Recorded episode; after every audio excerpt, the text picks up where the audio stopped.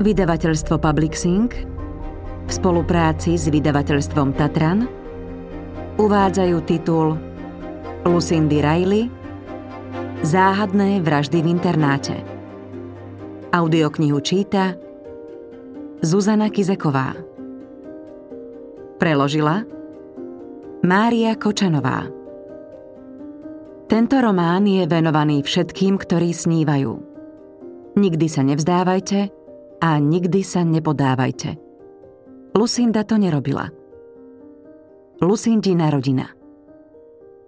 Predslov Milí čitatelia, dúfam, že ste rovnako vzrušení ako ja, že môžete obratať strany nového románu Lucindy Rileyovej. Možno ste oddanými čitateľmi jej siedmých sestier a čakáte, že vás Lucinda prenesie do nových zaujímavých končín. A možno sa s jej dielom stretávate prvý raz a ste zvedaví, čo vám prinesie tento svieži a zaujímavý kriminálny román. V tom prípade žiaľ musím začať od konca a dať do kontextu audioknihu, do ktorej sa chcete pustiť. Pre tých, ktorí to dosiaľ nevedia, Lucinda, moja mama, zomrela 11. júna 2021 na rakovinu pažeráka, ktorú jej diagnostikovali v roku 2017. Som Lucindín najstarší syn a spoluautor, musím však hneď dodať, že nie v tomto prípade. Spolu sme napísali sériu pre deti Anieli strážny a dostal som za úlohu završiť jej obrovský literárny odkaz dokončením 8. záverečného dielu série 7 sestier. Preto by som vám rád vysvetlil, ako vznikol román Záhadné vraždy v internáte. Poprvé, aj keď dosiaľ neuzrel svetlo sveta, bol napísaný v roku 2006.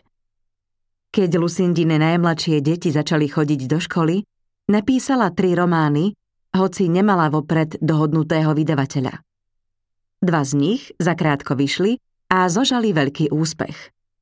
Olivovník, známy aj ako Helenino tajomstvo a Motýlia izba. Odjak živa zamýšľala vydať aj tretiu knihu, no až po dokončení série Sedem sestier. V prípade Olivovníka a Motýlej izby urobila rozsiahle úpravy, ako by to urobil každý autor, ktorý sa k svojmu dielu vráti po desiatich rokoch. No v prípade záhadných vražd v internáte to moja mama nestihla. Preto je pochopiteľné, že pred rozhodnutím vydať túto knihu som bol v rozpakoch. Je mojou úlohou upraviť, prispôsobiť a aktualizovať text, ako by si to želala spraviť ona? Po dlhých úvahách som dospel k rozhodnutiu, že by som mal uprednostniť zachovanie maminej autenticity. S týmto zámerom som urobil v texte iba minimálne zásahy. Preto všetko, čo si prečítate, bude Lucindina tvorba z roku 2006. Mama bola na svoje dielo nesmierne hrdá. Je to jediný kriminálny román, ktorý napísala, no jej verní čitatelia bez pochyby hneď spoznajú jej obdivuhodnú schopnosť zachytiť atmosféru miesta. Určite vás bude zaujímať, že keď písala túto knihu, žila naša rodina v rozľahlom, tajúplnom prostredí, do ktorého umiestnila dej. Pri opisoch Norfolskej školy, kam situovala príbeh, sa navyše vo veľkej miere inšpirovala školou, kam sme chodili my deti. Chvála Bohu môžem potvrdiť, že na chodbách internátov sa v skutočnosti neodohralo nič také dramatické ako v maminej detektívke. Ako zrejme očakávate, Udalosti dnešných dní vo veľkej miere ovplyvňujú dávne tajomstvá. Tešte sa aj na vynikajúco stvárnené postavy, napríklad inšpektorku Jess Hunterovú, ktorá, ako so mnou iste budete súhlasiť, má potenciál na vlastnú sériu. A zda sa jej dočká v ďalšom živote. Harry Whittaker, 2021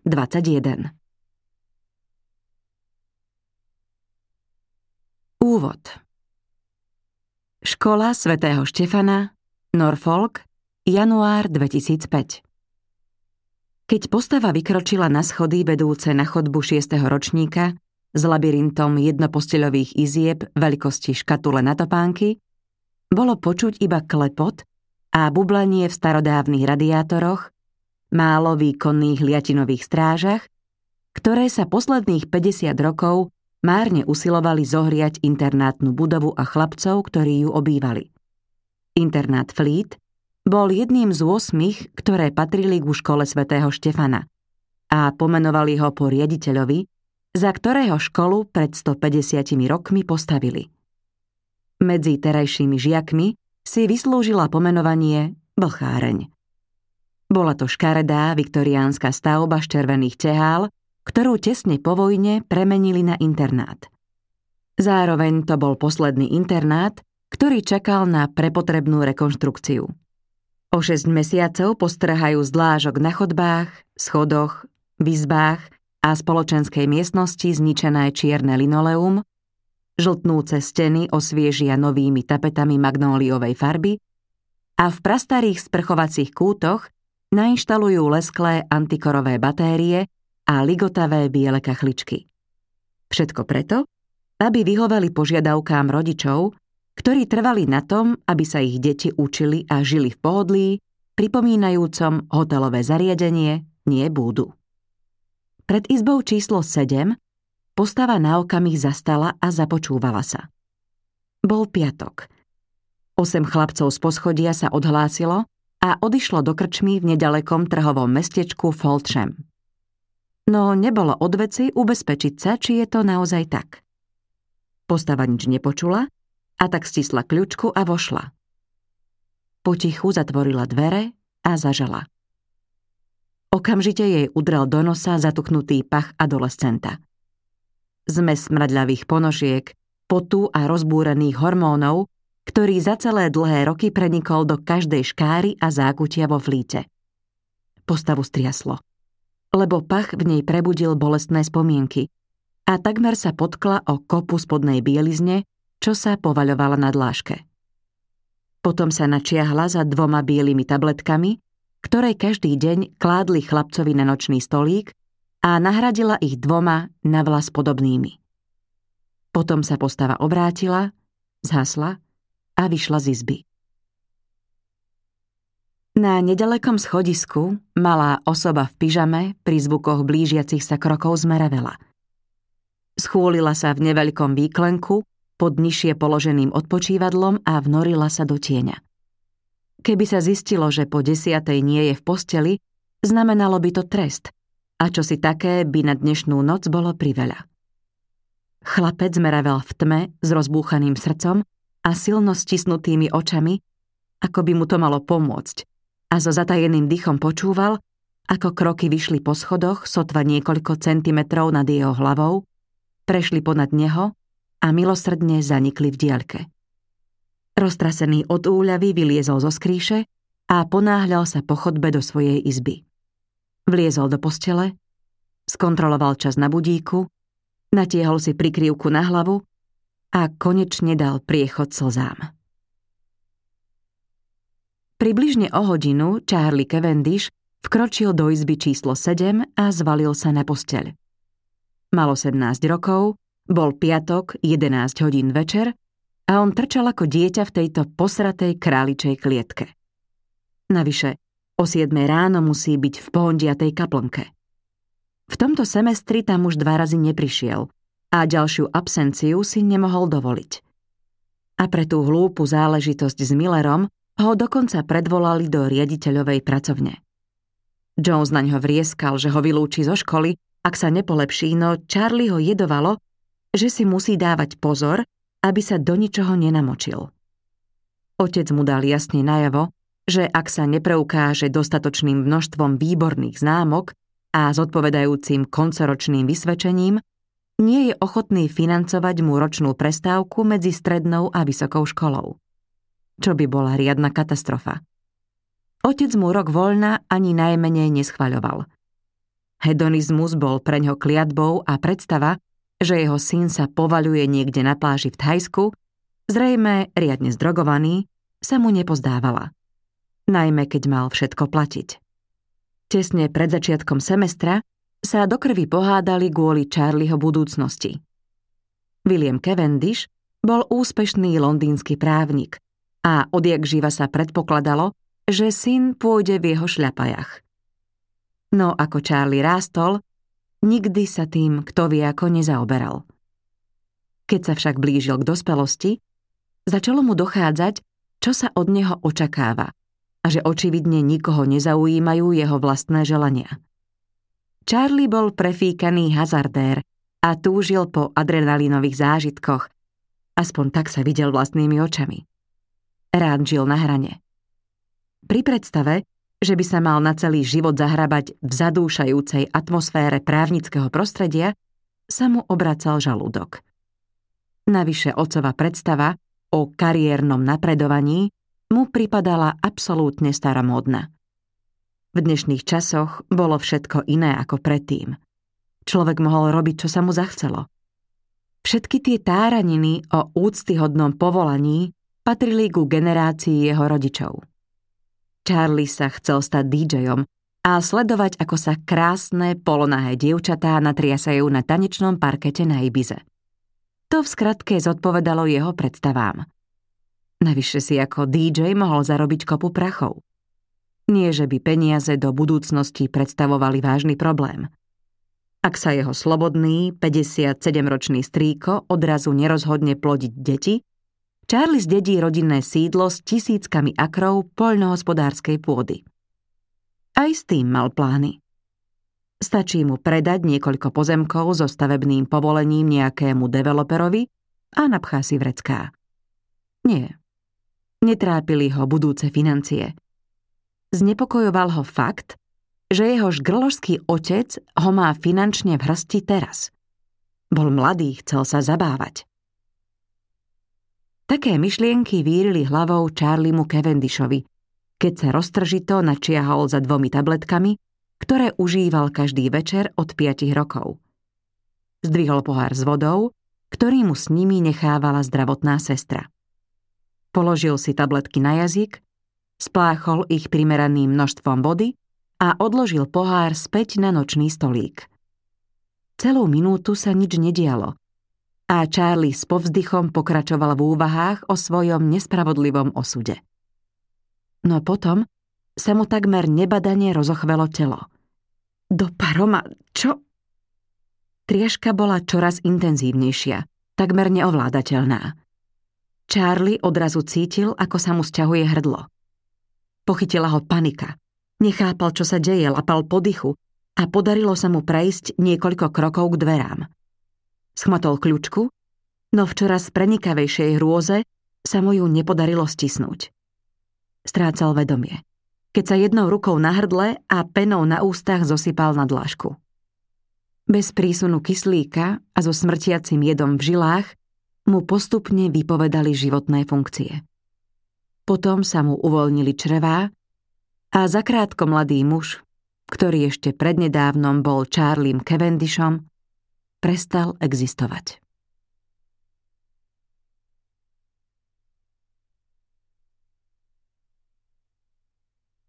Kapitola 1. Robert Jones, riaditeľ školy svätého Štefana, stál s rukami vo vreckách. Za tento zlozvyk ústavične karhal svojich zverencov a hľadel z okna svojej pracovne. Pod sebou videl žiakov, ktorí prechádzali po trávniku a náhlili sa na hodiny alebo z nich odchádzali. Potili sa mu dlane. Srdce mal ešte vždy rozbúchané od návalu adrenalínu, ako sa mu pravidelne stávalo od tej nehody. Odstúpil od okna a sadol si k písaciemu stolu. Mal na ňom hrbu papierov, ktorých sa ani nedotkol, a zoznam telefónnych odkazov, na ktoré musel odpovedať. Vybral vreckovku Utrel si plešaté temeno a sťažka vzdychol. Predstavil si množstvo desivých situácií, ktorým môže čeliť riaditeľ školy zodpovedný za dospievajúcich chlapcov a dievčatá. Drogy, šikanovanie a v dnešných zmiešaných internátnych školách aj neovládateľný fantóm menom sex. Počas 14-ročného pôsobenia vo funkcii riaditeľa školy svätého Štefana mal vo väčšej či menšej miere dočinenia so všetkým zo spomenutého zoznamu. No predchádzajúce krízy bledli v porovnaní s tým, čo sa prihodilo minulý piatok. Postihla ho najdesivejšia nočná mora každého riaditeľa. Smrť žiaka zvereného do jeho opatery. Ak existoval spôsob, ako zrujnovať povesť školy, práve k tomu došlo. Okolnosti chlapcovej smrti neboli podstatné. Jones si predstavil masy rodičov, ktorí v tejto chvíli hľadajú vhodnú internátnu školu pre svoje dieťa. A zo svojho zoznamu vyškrtávajú jeho zariadenie. Jones hľadal jedinú útechu vo fakte, že škola už existovala viac ako 400 rokov. A keď prechádzal záznamy, zistil, že podobná tragédia sa tu odohrala aj predtým. Možno sa z krátkodobého hľadiska počet žiakov zníži, no postupom času sa na udalosti z piatka zabudne. K poslednému úmrtiu žiaka tu došlo v roku 1979. Chlapca našli mŕtvého v sklade batožiny v pivnici. Obesil sa na povraze zavesenom na háku na strope. Incident sa stal súčasťou školských historiek. Žiaci si s obľubou rozprávali, že v internáte Fleet straší chlapcov duch. Mladý Rory Miller pripomínal presne takého ducha, keď ho našli zamknutého v pivnici, kde celú noc zúfalo búchal na dvere. Charlie Cavendish, ktorý ho tam bez pochyby zamkol, ako zvyčajne všetko poprel. Ba čo bolo horšie, pripadalo mu to zábavné. Robert Jones sa mimovoľne striasol a želal si, aby v sebe našiel aspoň štipku ľútosti nad jeho strateným životom. Ale márne. Ten chlapec im spôsoboval ťažkosti už od prvého okamihu, ako vkročil do školy. A teraz jeho smrť ohrozila Jonesovo zotrvanie vo funkcii. Mal 56 rokov a tešil sa, že o 4 roky odíde do dôchodku s plnou penziou. Ak bude nútený vzdať sa postu riaditeľa, zostane mu iba chabá nádej, že si v tomto veku nájde miesto niekde inde. Na včerajšom krízovom zasadnutí správnej rady ponúkol svoje odstúpenie. Členovia sa však svojho riaditeľa zastali. Cavendishova smrť bola nehoda, dôsledok nepredvídaných okolností. Zomrel na epileptický záchvat. Jones v tom videl záblesk nádeje. Len čo koroner predloží správu o prirodzenej príčine smrti a škole sa podarí zabrániť, aby sa to priveľmi medializovalo, dôsledky azda nebudú také závažné no kým sa to nepotvrdí, jeho reputácia a budúcnosť vysia na tenkej nitke. Sľúbili, že zavolajú dnes do poludnia. Telefón na písacom stole prenikavo zadrnčal. Jones stisol prepájacie tlačidlo. Áno, Jenny? Volá kancelária koronera. Prepojte ma. Pán Jones? Áno, pri telefóne. Tu Malcolm Glenister, miestny koroner. Chcem vám oznámiť výsledky včerajšej pitvy Charlieho Cavendisha. Jones sťažka preglgol. Rozumiem, tak do toho. Konečný záver znie, že Charlie nezomrel na epileptický záchvat. Príčinou smrti bol anafylaktický šok. Rozumiem. Jones znova prežrel a odkašľal si. A čo ho spôsobilo? Nuž, bez pochyby viete, že v zdravotnom zázname mal poznámku, že je silne alergický na aspirín. V jeho krvi sme zistili 600 mg tejto látky, čo zodpovedá dvom bežným tabletkám. Jones nevládal odpovedať. Celkom mu vyschlo v hrdle. Okrem zvyškov lieku Epilim, ktorý Charlie užíval každý deň na epilepsiu, a minimálnej hladiny alkoholu, patológ nenašiel nič iné. Chlapec bol dokonale zdravý. Joan sa konečne zmohol na slovo. Keby ho našli skôr, mohli ho zachrániť? Keby dostal pomoc okamžite, takmer určite. No je málo pravdepodobné, že by stihol volať o pomoc v priebehu niekoľkých minút, kým upadol do bezvedomia. Pochopiteľne až do nasledujúceho rána ho nik nenašiel. John zaváhal a cítil, ako sa mu v žilách začína rozlievať úľava. Čo bude nasledovať? Opýtal sa. Nuž, vieme, ako zomrel. Otázkou ostáva prečo. Charlieho rodičia potvrdili, že ich syn od malička vedel o svojej alergii na aspirín. Tie tabletky si musel vziať omylom. Iné vysvetlenie neexistuje. Alebo áno? Neprislúcha mi špekulovať o príčine bez preskúmania všetkých faktov. Pán riaditeľ, je tu však ešte niekoľko nezodpovedaných otázok a obávam sa, že si budú vyžadovať policajné vyšetrovanie. Jones cítil, ako sa mu odkrvila tvár. Rozumiem. Hlesol. Ako to ovplyvní každodenný chod školy? To musíte prebrať s povereným detektívom. Kedy príde? Myslím, že čo nevidieť. Zakrátko sa vám ozvú, aby sa dohodli na postupe. Zatiaľ dovidenia. Dovidenia. Jones s pocitom nevoľnosti zrušil hovor. Niekoľkokrát sa zhlboka nadýchol. Policajné vyšetrovanie. Pokrútil hlavou. Bola to tá najhoršia možná správa. A náhle mu svitlo, v posledných dňoch mu vírila v hlave iba ohrozená povesť školy. No ak má do toho vstúpiť polícia, koroner zrejme vyjadril pochybnosti, či Cavendish užil aspirín omylom. Kriste, pane. Hádam si len nemyslia, že to bola vražda. Jones opäť pokrútil hlavou. Nie, zrejme ide iba o formalitu. Keď sa nad tým zamyslel, usúdil, že na vyšetrovaní musel nástojiť Charlieho otec. Spomenul si, ako Cavendish neraz stál pred jeho písacím stolom a pri karhaní na ňo upieral bestarostný pohľad. Za každým to prebiehalo rovnako. Jones mu pripomenul, že časom, keď starší chlapci využívali mladších ako sluhov, už dávno odzvonilo. A ak sa odmietajú podriadiť, nesmie ich k tomu nútiť čikanovaním. Charlie prijal trest a pokračoval, ako by sa nič nestalo. Pôvodne mal Charlie nastúpiť na Eton, ale neurobil príjmacie testy. Od dňa príchodu do školy svätého Štefana dával jasne najevo, že škola, riaditeľ aj spolužiaci sú pod jeho úroveň. Jeho arogancia priam vyrážala dých.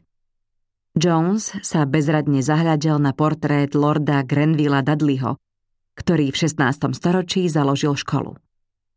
Potom pozrel na hodinky a uvedomil si, že sa blíži čas obeda.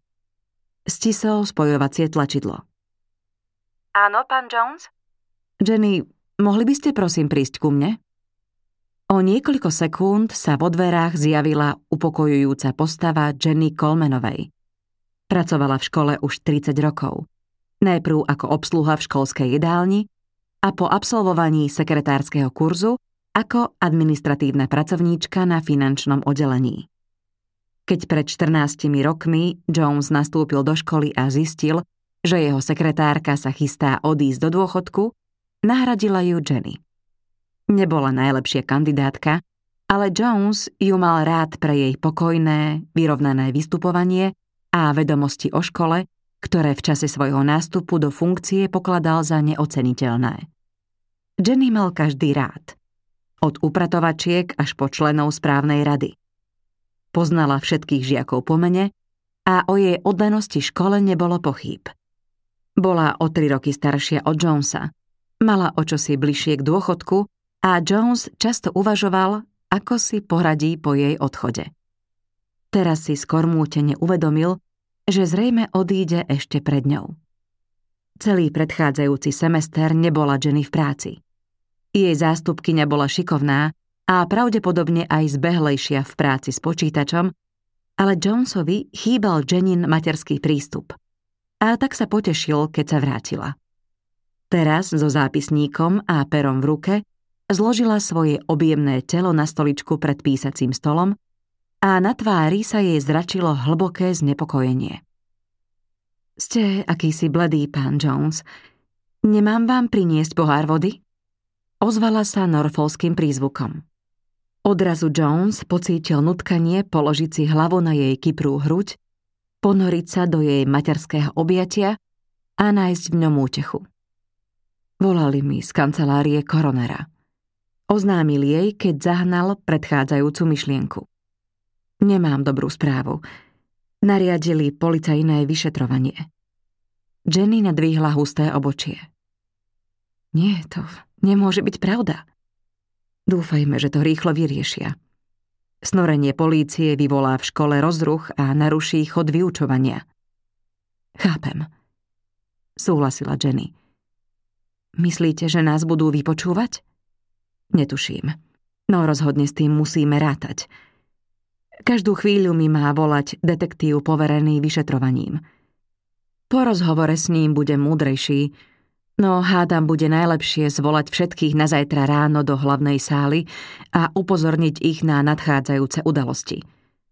Týka sa to všetkých zamestnancov od kuchynského personálu nahor. Môžete to zariadiť? Pravda, že pán Jones, hneď sa o to postarám. Ďakujem, Jenny. Vstala a potom povedala Telefonovali ste už Davidovi Millerovi? Dnes predpoludním znovu volal tri razy. Jones nepotreboval nič iné, iba šibnutého rodiča alkoholika, ktorý má strach o syna. Nie, netelefonoval. Pravdu aj včera večer niekoľkokrát volal a za každým nechal odkaz, že Rory mu v telefóne pripadal rozrušený. Viem, už ste mi to povedali, no musí počkať. Teraz sa musím zaoberať dôležitejšími vecami. Čo by ste povedali na čaj? Myslím, že by ste si mali trochu zvýšiť hladinu cukru. Pri šoku to veľmi pomáha. Ďakujem, to by bolo od vás veľmi milé. Vďačne kývol hlavou. Telefón na písacom stole opäť zazvonil. Jenny zareagovala prvá a zdvihla slúchadlo. Kancelária riaditeľa školy? Chvíľu počúvala, potom dlaňou zakryla mikrofón a zašepkala Chce s vami hovoriť komisár Norton. Ďakujem. Jones prevzal slúchadlo a počkal, kým Jenny odíde. Pri telefóne je riaditeľ Jones. Pán riaditeľ, tu je zástupca komisára Norton z kriminálky.